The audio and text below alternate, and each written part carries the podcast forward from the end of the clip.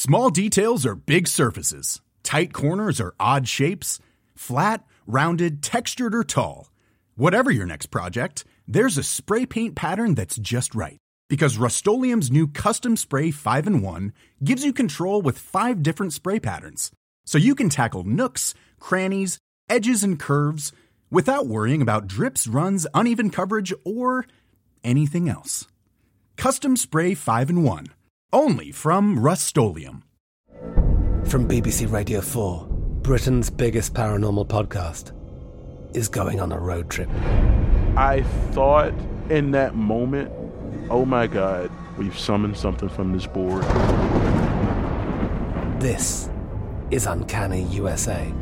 He says, Somebody's in the house, and I screamed. Listen to Uncanny USA wherever you get your BBC podcasts, if you dare.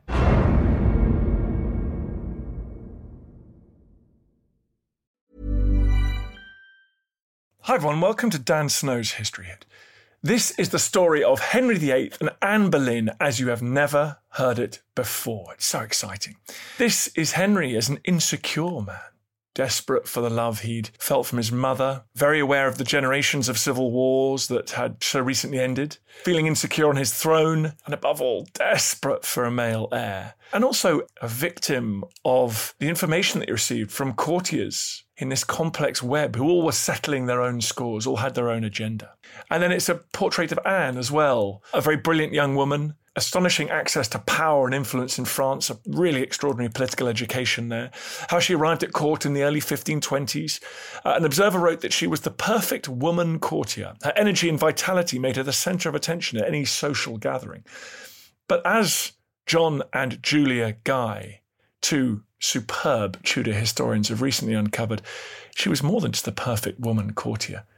She was the perfect courtier, full stop. She would not just become Henry's lover and wife after a few years at court, but she was an essential counselor. They describe her almost as his first minister. Their relationship and their eventual marriage was an expression of England's strategic orientation. Europe at the time was divided, finely balanced between two powers the Empire one of my favourite European polities in history, great name, the Empire, led by Charles V, covering much of southern Italy, Spain, Central Europe, up into the Low Countries, and then France under King Francis. Anne had spent her formative years in France. She loved France. She represented the French. She was effectively the French ambassador in the British court, fighting the French corner. But she also became Henry's wife she was supposed to renew his dynasty, bear him a nursery full of lusty, fat limbed sons. Now, John and Julia Guy, who've taught and written dozens of Tudor history books between them, have unlocked wonderful new research. And they've written a fabulous book called Hunting the Falcon Henry VIII, Anne Boleyn, the marriage that shook Europe. And they show how Anne, a commoner, married Henry, and she was crowned, not as a consort, as a monarch. She sat on the same throne that recently King Charles III sat on in Westminster Abbey. She was crowned with St Edward's crown, not the consort's crown, the crown of the sovereign. She was crowned as an equal to Henry. Was this the dawn of a new age, a new age of co rulers? Well, things didn't quite work out, as you may well know. This is the story of how Anne Boleyn shaped the course of the nation. She rose, she eventually catastrophically fell, and Henry swore he'd never trust another woman again. Enjoy. T minus 10. Atomic bomb dropped on Hiroshima. God save the king. No black white unity till there is first some black unity. Never to go to war with one another again. And liftoff. And the shuttle has cleared the tower. John and Julia, thank you very much for coming on the podcast. You're very welcome. We're delighted to be here. We're going to look at the backstory, as you guys do in your, your brilliant book. I mean, Henry VIII's backstory is pretty well known to listeners to this podcast and history fans generally. Take us through the young prince to the, the young king in his prime. I think if you look at Henry, yes, it's well known, but people tend to look at episodes rather than looking at the whole thing. And with Henry VIII, I think there are two or three things that you have to bear in mind before he comes to the throne. The first is his relationship with his mother. He is the spare, not the heir. He really didn't think he would become king. And so he has those early years with Elizabeth of York, growing up with his two sisters, Margaret, who marries James IV of Scotland, Mary, whom he liked the best, who married the King of France, and then his favorite jousting companion, Charles Brandon. So he's sort of the man of the household. And Elizabeth gives him unconditional love, the sort of love he searched for for the rest of his life because he always wanted, if you like, the love he felt he needed, the love he wanted. So you've got Elizabeth. And when she dies, the shock of it stays with him. And he never ever forgets how he felt. Henry VIII, you know, people tend to think he's a bit of a monster, etc., etc. But there's a lot more to him than that. And when you think of his relationship with Elizabeth, how he can say later on that if somebody says something that reminds him, it's like a raw wound. It's like an open sore. He's still got it. It's like pulling off an elastoplast and the wound hasn't healed beneath. Well, it's very interesting, Julia. You're making him out as a kind of a romantic. I guess we associate him with womanizing because of his number of wives, but actually he was quite different to his grandfather Edward IV or Charles II, was he? I mean, he was looking for love. Oh, I think so. I think so. If you actually look at him, he's not this great superstar. He's not like Francis I, who's got the proverbial woman in every little hamlet town, etc., etc. He's not like that. He doesn't go from affair to affair to affair to affair. That's not Henry. He's actually a fairly faithful husband, rather like his father. Henry VII was faithful to Elizabeth of York, and Henry is the same. Okay, he has the odd mistress. He's got Elizabeth Blunt, by whom he has his illegitimate son. He's got Mary Boleyn, Anne's sister. He may have somebody else a bit later on, but he's not flitting from one bed to another. He's not he is a faithful husband on the whole. There's certainly something that he's looking for yeah. and he's not getting. And of course, one of the things when we got into this, of course, Anne's backstory is a very yes. crucial part of our, our story.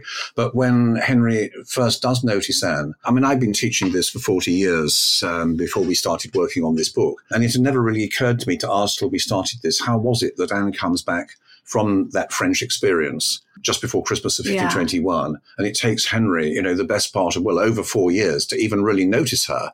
Yes. Um, and that's when we first got the idea of France being, if you like, the sort of some sort of trigger.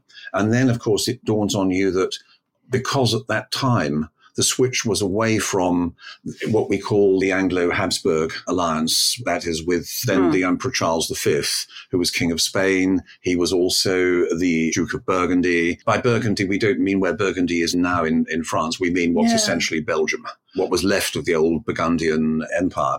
Also, quite important as a subset of the story is that then Antwerp was, if you like, the great northern European metropolis for trade and credit, uh, which was so important to, to London. And London was almost was almost a sort of satellite of Antwerp. That becomes quite important later in the story. Yes. But in terms of Henry's character, this is a guy who is so potentially powerful. He certainly, by the 1530s, when the monastic lands come into the crown, he's one of the wealthiest kings, if not the wealthiest king, in terms of the realizable assets and cash flow. But this guy is so personally insecure. Yes. And there's this evolving narcissism, this urge for control, this insistence on absolute obedience. Yeah. That goes back also to his childhood. One always thinks of kings being fairly secure on the throne after the Wars of the Roses. Uh, you know, forget it. Henry VII was on that throne by the skin of his teeth and he held it practically by his fingernails. And when Henry VIII was a little boy, he saw that in action.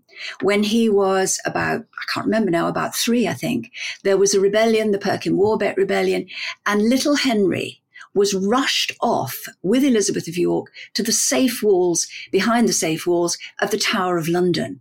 So he saw what a rebellion can do.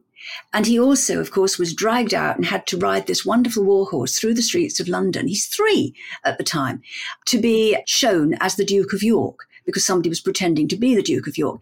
And this is a little three year old on a great big war horse.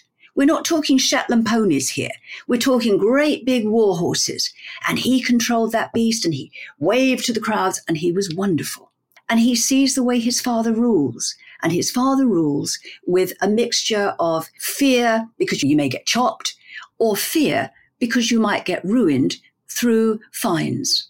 And he has these two henchmen, really, Empson and Dudley, who go out and traipse at everything, trawl through all archives to find minor little infringements of laws that you might have made 50 million years ago. Mm. And they can now be dredged up and you can be threatened with a massive fine.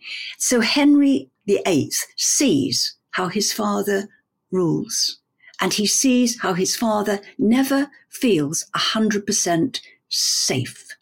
And there's that, I think, that goes through his life, wouldn't you say? Yes, he's always on the lookout for some sort of opposition, even when it's yes. not there. But that was so with Henry VII, very yeah. much so. I mean, when Elizabeth of York died, Henry VII, then Henry the future eighth, was the heir. He was brought to the male side of the court. He was basically watched by his father. He was kept in the in, in an innermost part of the king's privy chamber. If he wanted to go out, he went through a door that was essentially policed. This is the sort of the world. This people, the world people, people in Calais having, you know, when they got a little bit tipsy in the guard room in Calais, they were talking about the succession and said it's not going to be the young Henry. No, don't think it's going to be anybody but could be the Duke of Buckingham. It could be, you know, X, Y, or Z. What Henry also learns, and I think it's important for this, our story, and this had come from his father, that you're not actually secure, never mind yes. Bosworth, never mind essentially, you know, more than 20 odd years of Henry VII's semi-police state. You're not actually secure until you yourself have married and had an heir. And that is why it was so important to Henry's psychology two years after he marries Catherine of Aragon.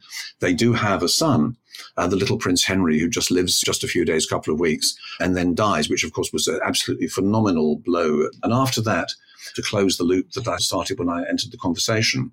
When he meets Anne, of course, Catherine by then is older, if you like, flabbier, as we know from her portraiture. She hasn't had a pregnancy for a while. Henry is, you know, having the equivalent of the male sort of midlife crisis, adolescent marriage. You know, these days we would say they were too young. They didn't really know each other, even though Catherine had been around for a while and previously married to, to, to, to Prince Arthur. But by the time that Henry meets Anne, He's looking for something, something new. He's looking for the love he always thinks he needed, the love he really wants, but he's also looking for somebody who is jointly invested in his enterprise. Not just a trophy wife, but a clever woman who is also invested in his enterprise. Yeah. And of course, that's again where the French side of things yes. comes in. Yes. It's the 1520s.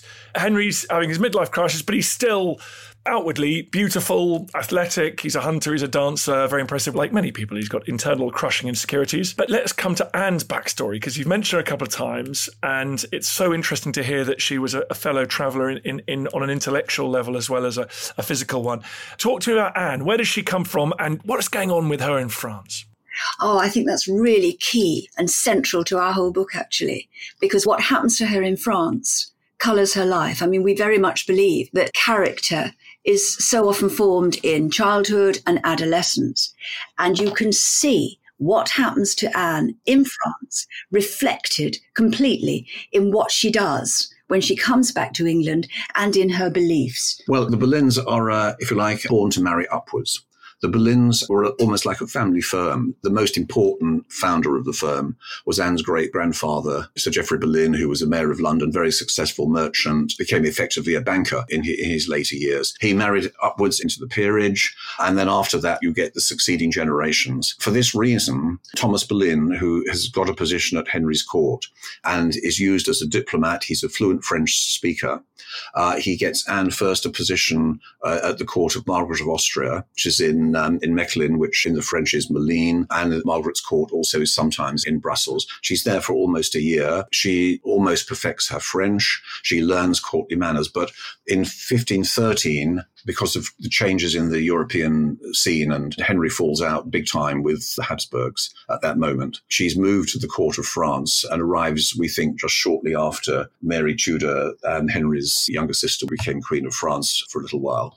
She's found a position in the court of Queen Claude, who is the young wife of Francis I very much the same age as Anne, actually. Mm. And she's got a position as a demoiselle.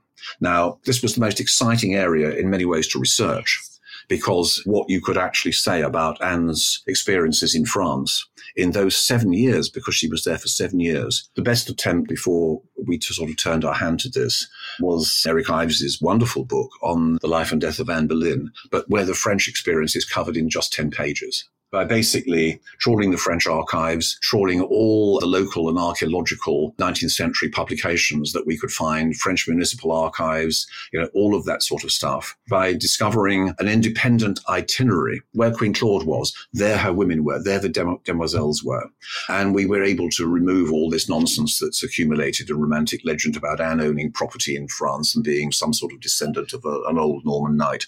Where Claude was, then there was Anne, and we were able to work work out an itinerary of her movements in France, what she did, who she would have been with, because if she was with Claude, she was with those people. The demoiselles sat on cushions in the Queen's chambre de retraite or were close to the, to the Queen. They were always nearby. The bottom line is that in this way, Anne was able to see really powerful women Francis's mother, Louise of Savoy, Francis's sister, Marguerite of Angoulême. In action, they were allowed a, uh, a, far greater say in political life. Louise of Savoy conducted an independent diplomacy all over Europe, quite separately from her son.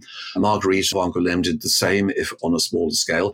Queen Claude was especially active, as was indeed Louise of Savoy, in things like religious reform and protecting the early nascent French reformers. If we just sort of condense it to two particular examples.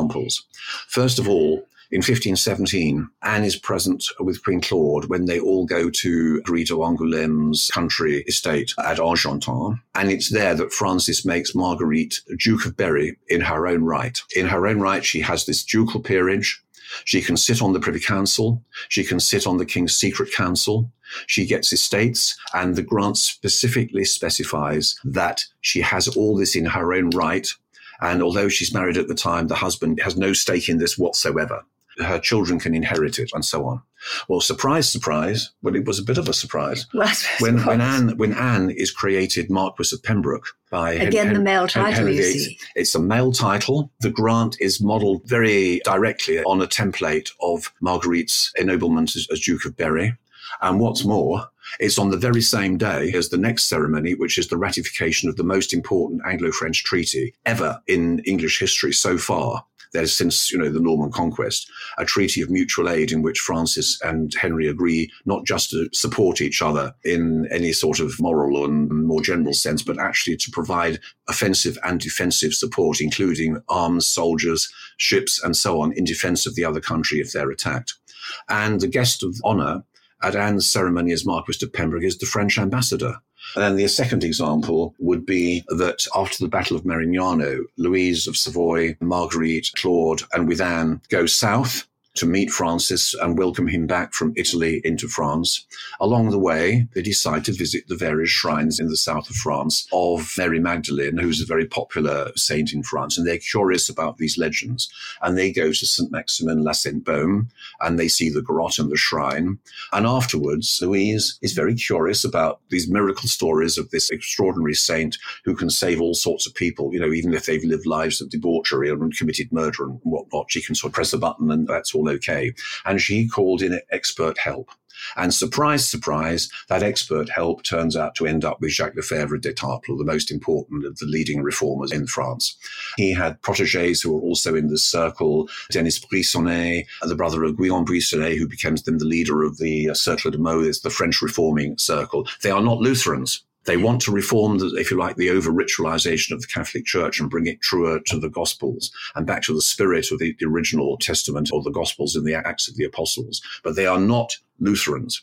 They are interested in religious reform and welfare, all of those things. Surprise, surprise, all the things that Anne is later interested in. She's hearing these conversations on her cushion. In future, she always looks to France. Her library is packed with French books, especially French religious books. This is remarked on in England after hmm. she gets back. People like the wonderful James Carley, expert on Henry VIII's library and books, shows exactly which books by these particular Lefebvre's printers and authors ended up in Henry's library library. Probably there are more objects connected with Anne that still survive, given Henry's destruction of almost everything to do with her, including portraits, letters, and so on. The books actually got mm. into, into Henry's library. library. So all this almost sort of a hundred years of argument about exactly what sort of religion Anne had. Was she a Catholic? Was she a Protestant? What sort of reformer was she? You can answer this contextually in relation to the backstory. Well, thank you for doing that. So I think I know the answer to this. So France and Henry's diplomatic posture towards France is essential to starting that relationship. As you hinted earlier, they did know each other. So Anne returns from France, gets a position at the English court, and it isn't love at first sight, is it? Well, is it love? Uh, you're rather begging a question there, aren't you? Henry certainly doesn't fall for her hook, line, and sinker, if you like, when he first sees her. I mean, she is a lady of the court. But when things go sour with the Habsburg and he's turning towards France, suddenly everything French is fashionable. And Anne is fashionably chic, speaks perfect French, and Henry fancies her like mad. She's the epitome she of all the things epitome French. of everything. And also, French. she's invested in his enterprise. I mean, the French ambassador will later say, and then treated these French ambassadors, succession of ambassadors, as personal friends. She would come down from her apartments down to the stairs at Whitehall or wherever to greet them and kiss them on the cheek in the French manner. Yes. That was thought to be rather scandalous that she yes. would be so familiar with these people. I think it's Jean du Bellay, you know, one of really her favourite French ambassador, who says that you don't need a French ambassador in England. You've got Anne. I mean, she's the best possible yes. advertisement for France that you could have. And my master, the king, that's Francis, owes really everything to Anne. I mean, they were terribly pleased, actually. They saved an awful lot of money because there's this wonderful dispatch in which somebody says, well, you know, this is great. We used to spend a fortune bribing English nobles to try and support us at the court of Henry VIII. And now we've got Anne we've saved a mint. Hmm. It's great. I mean, this is where the research again kicked in because if you're going to research Henry and Anne, I mean, obviously there's a limit to the number of new things you're going to find yeah. in the British archives, although there were new things to find in the London archives, mostly in the financial accounts. But we'd somehow latched onto this right mm. at the time that we were pitching the proposal. And in fact, researching the French archives, once again, it absolutely paid dividends. I mean, there are hundreds, there are hundreds of French diplomatic manuscripts in the Bibliothèque Nationale in Paris, but there are also a run of documents in the um, Archives Nationales, that's the French National Archives, but also, of course, still, although they've moved them recently to a Paris suburb, there is tons of stuff regarding usually more formal things like treaties, including treaties involving England and France that are now lost in England. Henry's copies were lost, but Francis's copies survive, mm. which were in the basement of the Ministry of Foreign Affairs just by the side of the Seine, which have now got moved to a Paris suburb. Mm. And of course, we started this really just as the pandemic started. And the, we have to say the gold star to the French archivists because they were absolutely brilliant. They digitized loads of our stuff. You listen to Dan Snow's History. We're hearing all about Anne Boleyn and Henry VIII. They feature prominently in our new book, History Hit Miscellany. We talk about Anne's trial, how her brother humiliated Henry VIII by saying he had little potency in the bedroom department, but also bring in lots of other stories and facts and figures from other parts of history. Was Napoleon really short, for example? Who said, Pardon me, sir, I didn't mean to, just before they were executed? And when was the oldest known shark attack? History Hit Miscellany, available on our website, coming to all good bookshops soon. More Henry and Anne after this. Join us this month on Gone Medieval from History Hit. I'm Matt Lewis. And I'm Eleanor Janega. This April, dive into our special mini-series. With the help of leading experts, we're tracing the foundations of England by exploring the country's most powerful Anglo Saxon kingdoms. We'll be looking at Northumbria, Mercia, and Wessex, as well as the rulers and their councils who helped shape a nation. Make sure to get every episode by listening and following Gone Medieval from History Hit, wherever you get your podcasts. If you thought the only way to get a more defined jawline with natural looking results was through surgery, think again. Juvederm Volux XC is a non surgical injectable gel filler that improves moderate to severe loss of jawline definition and can help you achieve natural looking results with little downtime. Even better, this improved definition lasts up to one year with optimal treatment. No maintenance required. Improve jawline definition for a smooth, sculpted look with Juvederm Volux XC. For important safety information and to find a licensed specialist, visit juvederm.com. That's J U V E D E R M.com. Not for people with severe allergic reactions, allergies to lidocaine, or the proteins used in Juvederm. Common side effects include injection site redness, swelling, pain, tenderness, firmness, lumps, bumps, bruising, discoloration, or itching. There's a risk of unintentional injection into a blood vessel, which can cause vision abnormalities, blindness, stroke, temporary scabs, or scarring. Talk to a licensed specialist to find out if it's right for you. Planning for your next trip? Elevate your travel style with Quince. Quince has all the jet setting essentials you'll want for your next getaway, like European linen, premium luggage options, buttery soft Italian leather bags, and so much more. And is all priced at 50 to 80% less than similar brands. Plus, Quince only works with factories that use safe and ethical manufacturing practices. Pack your bags with high-quality essentials you'll be wearing for vacations to come with Quince. Go to quince.com slash pack for free shipping and 365-day returns.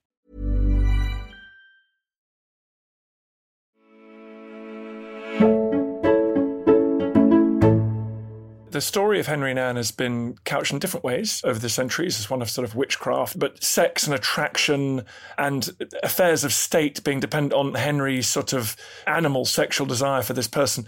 In fact, we're saying something quite different, it strikes me. And actually, this should be equally a story of the role of a powerful, intelligent woman at court have sort of lost impact on policymaking, on diplomacy, and on religious matters. That story is then interweaved with one of, of their physical relationship as well. That's You- absolutely true. You, you've just given us a, you know, a sort of Um, yeah. brief, brief synopsis. You've, You you've- have. This is basically a brief synopsis of the book. Yeah, that's, Yes, that's exactly that's what, exactly that's exactly it. what it does. Yes. And when Wolsey falls, it's common to think that Thomas Cromwell suddenly magically appears and becomes Henry's chief minister. No. If you have a chief minister after Wolsey, it's Anne. Ministers would report to her. They would have dispatches sent to her. Henry would send ambassadors to give their reports to her even before they gave them to him. He sent state papers State- to Hever while during the sweat, which was the equivalent of a pandemic. Uh, it was a pulmonary disease, Yeah. which you caught rather like COVID, actually, although it's not COVID related. This was a very ironic because we were writing this during the lockdowns. You know, there was lockdowns and, and, and social distancing was discovered at the court of Henry VIII. And Anne went back to Hever. But of course, he was sending state papers down to Hever to vet. The fascinating thing, though, of course, is that that's while the joint enterprise is in progress, while they're both working to get the divorce from Catherine of Aragon that Henry needs in order legally to marry Anne. But once a annulment, once a divorce is obtained, of course, not with papal consent in defiance of the Pope and Henry broke with Rome. But after that, and once Anne becomes queen, yes, you see her doing quite a number of the things that she aspired to do, especially in religion and social welfare.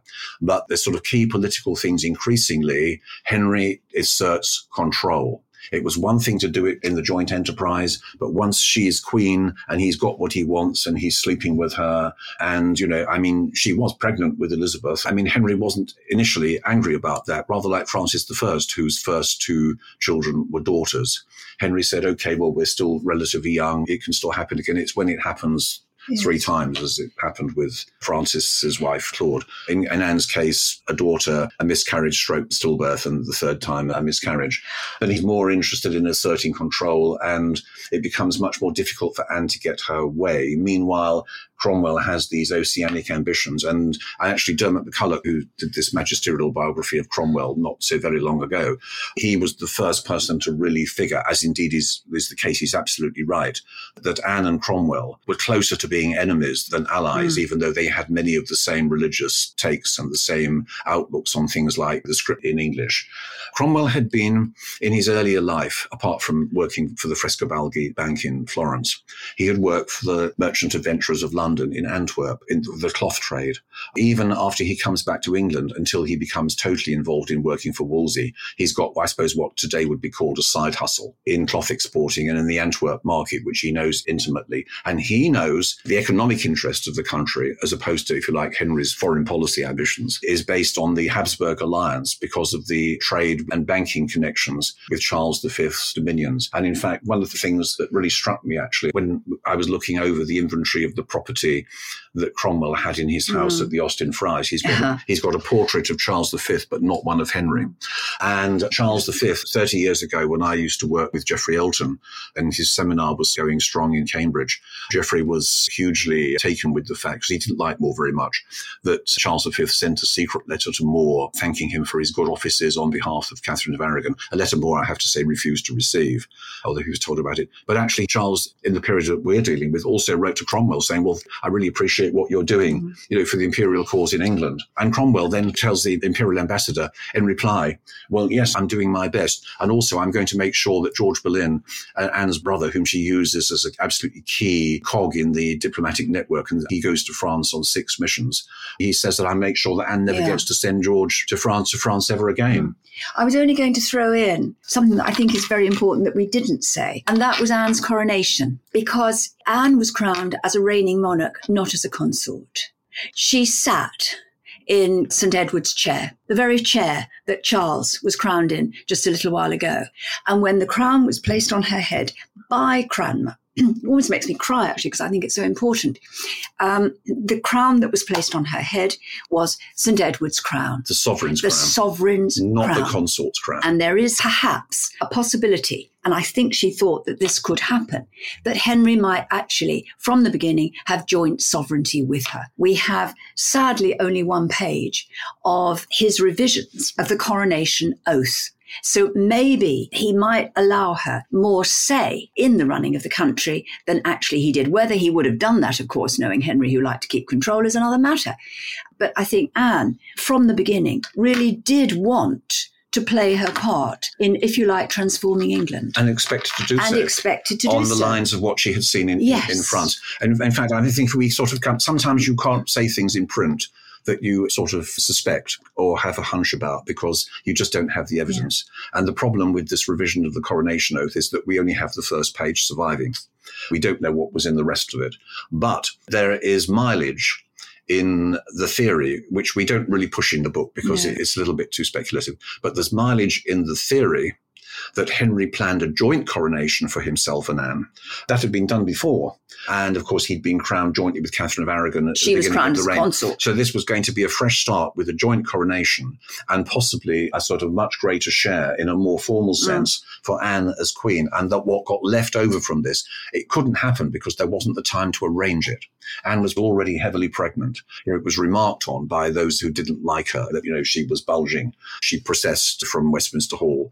There just wasn't time to arrange it. But what got left of all that was the full coronation panoply of the Cosmati pavement, the coronation chair, St. Edward's crown, and the full whack Yeah. of four or five days celebrations afterwards. Well, you mentioned her being pregnant there. It strikes me that it's, again, the complex nature of power in a court. Her career as a statesperson was destroyed by her need to make babies, by the kind of baby making business. And you know, physically, she's off her feet. She's going through the trauma of difficult childbirth, but also of losing children, late term pregnancies. This is where the more traditional role of queenship, I guess, takes over. And indeed, where criticism of those arrayed against her can really bite because she's not doing that kind of more primeval thing of just producing an heir for Henry.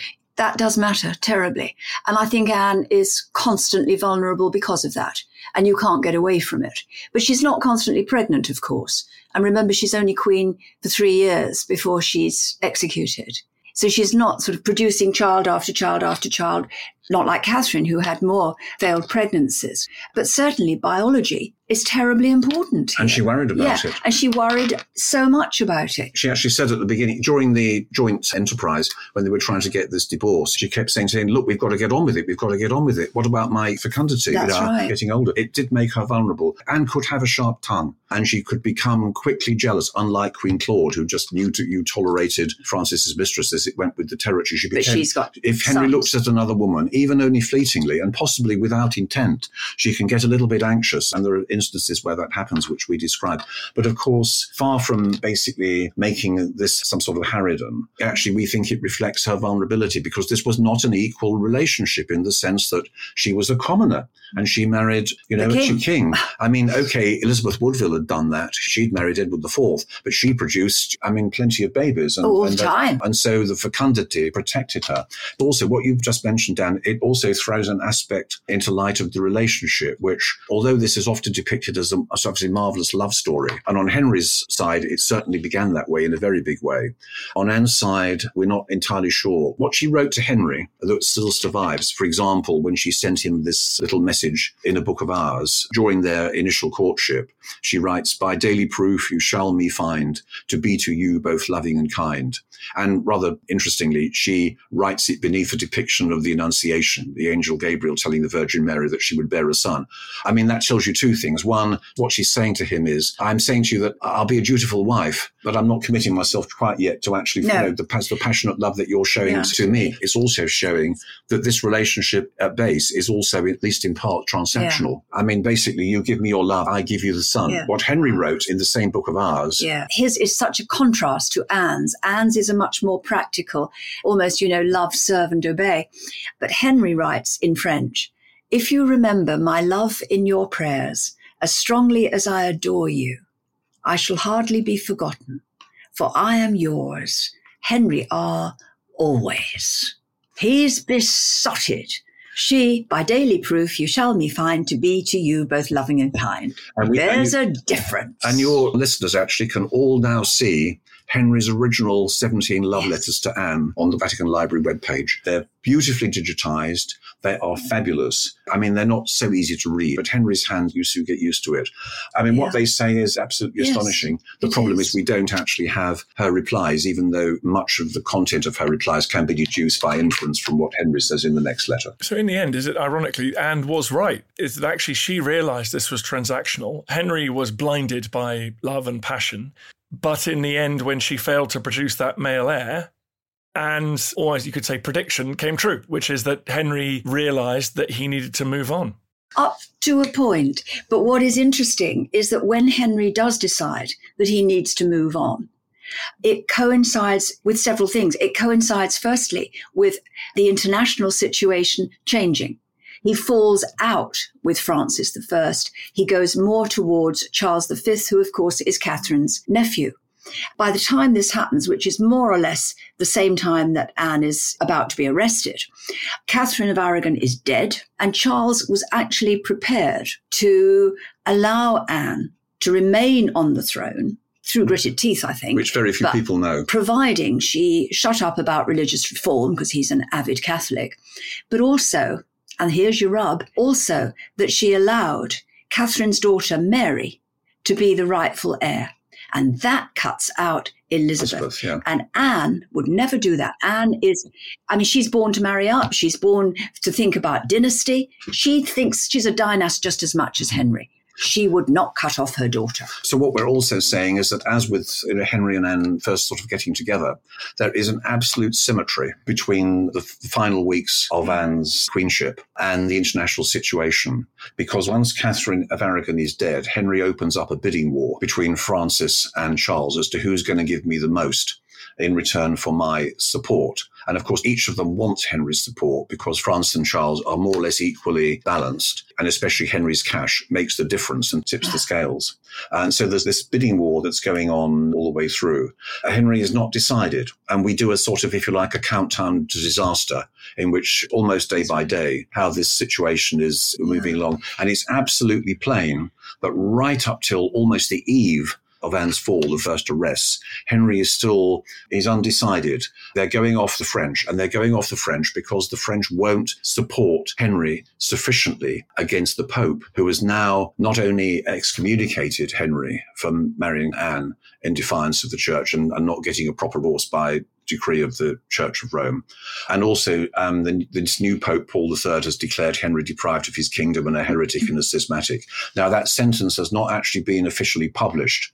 It's been circulated amongst the courts of Europe. There are copies, you know, I mean, straight away in, in Paris, which you can see, but it's not publicly proclaimed. And that means it's not yet actually going to be enforced, but it's like a sword of Damocles over Henry's head. And then suddenly, just before Anne's fall, Charles, uh, who is approaching Rome, he's marching up with his army up from the south of Italy and marching up towards Rome. Charles decides that he might get this sentence published by Paul and actually start to enforce it. And crucially, the English ambassador to Charles, who's then at Charles's court near Rome, writes to Henry and says, and the French the French envoys in Rome are not opposing this then there is fear. And yeah. if that fear was to be realized, he's better off allied to Charles than he is to France. But even then, he doesn't quite make the decision. What makes the decision is Cromwell suddenly uncovers these alleged sexual misdemeanors yeah. in Anne's privy chamber. Now, there's one thing that I should say about our book structurally and conceptually. If crucial parts of new activity are on Anne in France, on the French diplomacy and the international situation, the third is on the women in mm. Anne's court, because nobody before has actually thought to look into who were these women? Were they Anne's supporters? Were they Anne's mm. enemies? Where did Cromwell get his information from? You know, what was happening on Anne's mm. side of the court? Was there really sex and sin going on on Anne's side of the court? When Anne was in France, she saw that the queens there managed their side of the court quite differently from what happened in England. In France, there was more intermingling of the sexes. They don't go into the bedchamber, but men could come in to meet the various demoiselles and the ladies, and there would be a bit of flirting and dancing. Pastime, and it was courtly pastime. love. They always called it pastime. Wonderful word. Um, and when she became queen, that's what she introduced here in Catherine's time, it wasn't exclusively female, but there were male attendants perhaps, and ambassadors might come in, relatives might come in. But with Anne, there was far more toing and froing. And there was the opportunity for those who were watching to say, mm, what's going on here? It's certainly going to be, you know, something that isn't quite above board. The point about that is that Anne could not choose all of the women around her. This is terribly important. From day one, she has to have in her court women who, frankly, are her enemies. Some of them are career courtiers and they allied from one queen to another quite smoothly. Many of those had served Catherine for many years and saw Anne as the Wicked Witch of the West. Other women in that chamber were the wives, perhaps, of Henry's Privy Chamber members or some of his officials, such as Mary Kingston. Mary Kingston was the wife of the Constable of the Tower, whom Anne got to know very well in those last few days of her life, Sir William Kingston. And Mary Kingston was a complete supporter of Catherine. So you've got career courtiers, you've got people who are there because they are officials, you've got some who Anne chooses who are her own relatives. You've support, got or, or supporters, Mary Howard, Mary Shelton, her own sister-in-law Jane Boleyn. You've got those as well. But the point about it is that those women watched everything. And for some of them, they watched with disapproving eyes from day one.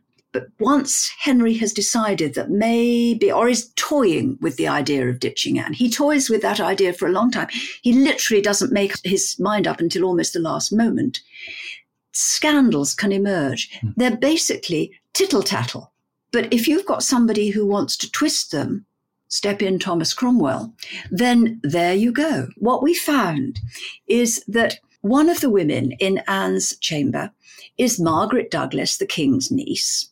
And she, it transpires, was conducting on Anne's watch a clandestine love affair with Thomas Howard. They were meeting in the room of Lady Boleyn when she wasn't there. Lady Boleyn is one of Anne's aunts. Anne seems to have aunts all over the show, but this particular aunt she loathed. It's actually infuriating because we tried and tried and tried to find out why she didn't get on with this woman. We could never find it, so we'll never know. But when Lady Boleyn, who seems to be some sort of policewoman of that side of the court, is away, Margaret Douglas and Thomas Howard nip into her room, and there is a sex scandal. It does not surface till six weeks after Anne is executed.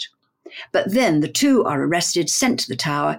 And if you read Thomas Howard's confession, what he actually says is that this had been going on for a year.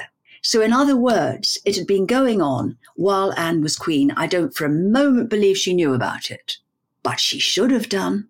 If she was keeping proper control of her side of the court, that wouldn't have happened it enables you to document the potential extent, oh. probably at its most extreme, of the sort of pastime and flirting that was happening yeah. on that side. There is a letter sent to George Boleyn because he's on one of his missions to France, is famously saying, Think of all the fun you're missing here, you know, with pastime and dalliance in the Queen's chamber. Which is also, you know, quite revealing. Um, to pin this down in a lot of detail is, of course, exceptionally difficult. But what is remarkable is that, or at least what was very gratifying for us, is we can build up these various components of support and opposition to Anne within her own chamber. Yeah. We can document how a woman like Marjorie Horseman, who later married Sir Michael, Lister. Michael Lister and was drawn by Holbein, and many of these women were drawn by Holbein, yes. and we can also identify who exactly was who. But Marjorie Horseman was one of Anne's close people early on, and she was a main source for Lady Lisle in Calais for news from Anne's chamber and so on. But in the last six to eight months of Anne's queenship, Marjorie Horseman, if she wants something, she turns to Cromwell. Yeah. She doesn't turn to yes. Anne. And yes. she is named as a particular informant against Anne at the time of all of the trials. So this really changes the texture it's, of yeah. what was going on here. So Henry wants to ditch his French alliance. Cromwell brings him enough evidence to allow him to ditch his wife, who embodies that alliance. Her uncle, Howard, Duke of Norfolk, having got her in trouble, is happy to step aside and watch his niece lose her head. She is executed Oh, appropriately enough, by a Frenchman with a sword. He's specially imported Frenchman who does it in the French way. I always thought it was a comfort thing. It's just nicer to have your head chopped off by a sword than an axe. But actually, your work has now given even more import and suggestion. So thank you for that. What was Henry's feelings when her head hit the turf on Tower Green? As a husband, not as a strategist, was he heartbroken? No. He really believed the charges against her, and especially the fact the incest charge, which brings in George, the brother, of course, was very, very clever. Incest was something that was absolutely abhorrent. And of course, it also means that Cromwell brings down George, who could have been a potential rival. He's often considered to be nothing more than a messenger. There is, there's far more to George than meets the eye. And had Anne just been chopped, uh, or head sliced off, whichever way you want to think of it, and George had remained, he might well have plotted revenge, so Cromwell needs him gone too. But Henry actually writes a tragedy. Which yes. he showed to the Bishop of Carlisle and was sort of brandishing round. Basically, this is a sort of account of what had happened. He genuinely believed the charge, uh, never mind the incest, never mind the adultery, well, he believed all that, but he also genuinely believed a rumour from really Catherine's supporters that Anne had poisoned Catherine and intended to poison her daughter Mary. He believed all that stuff enough. He believed himself totally vindicated yes. by this shocking discovery, yes. vowed never to trust anyone but himself in the future, especially not any woman, which is again quite sort of striking and quotable. But I think also, again, this is where control and vulnerability steps in because to those listening to all of this, what was going on in Anne's side of the court was apparently so heinous and extensive that it was as if Henry couldn't keep order in his own household. And of course, that in 16th century mindsets was a serious failure of rule. It was as if Henry wasn't fit to rule. And I, I feel, uh, not just in my head, but in my heart, that they felt that way is because when I was working on Mary Queen of Scots, you know, 20, 20 years ago, and I discovered that Elizabeth had signed the warrant for Mary's death, but then recalled it and said, don't send it until I actually give you the okay to her secretary. I want to think about it a little bit more. But the Privy Council sent it anyway behind her back and didn't tell her actually until Mary was dead.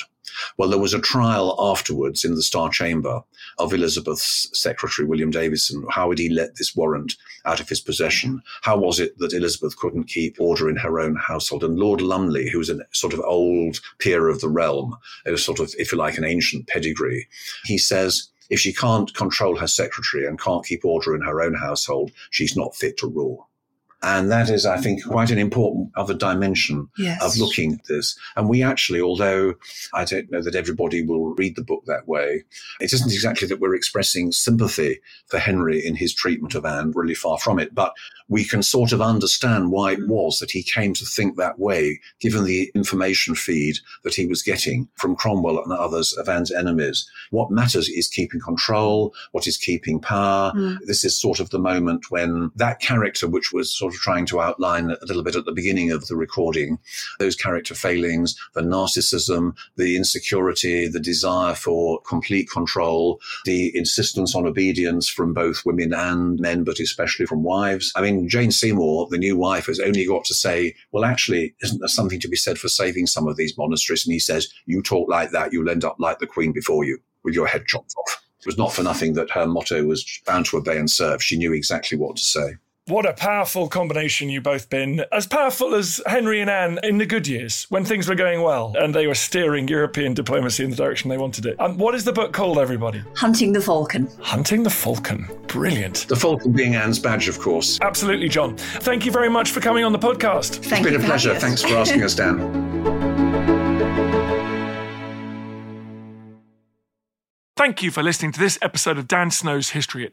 Please follow this show wherever you get your podcasts. It really helps us, and you'll be doing us a big favour. Don't forget, you can also listen to all of these podcasts ad free and watch hundreds of TV documentaries when you subscribe at historyhit.com slash subscribe. As a special gift, you can also get your first three months for just £1 a month when you use code Dan Snow at checkout.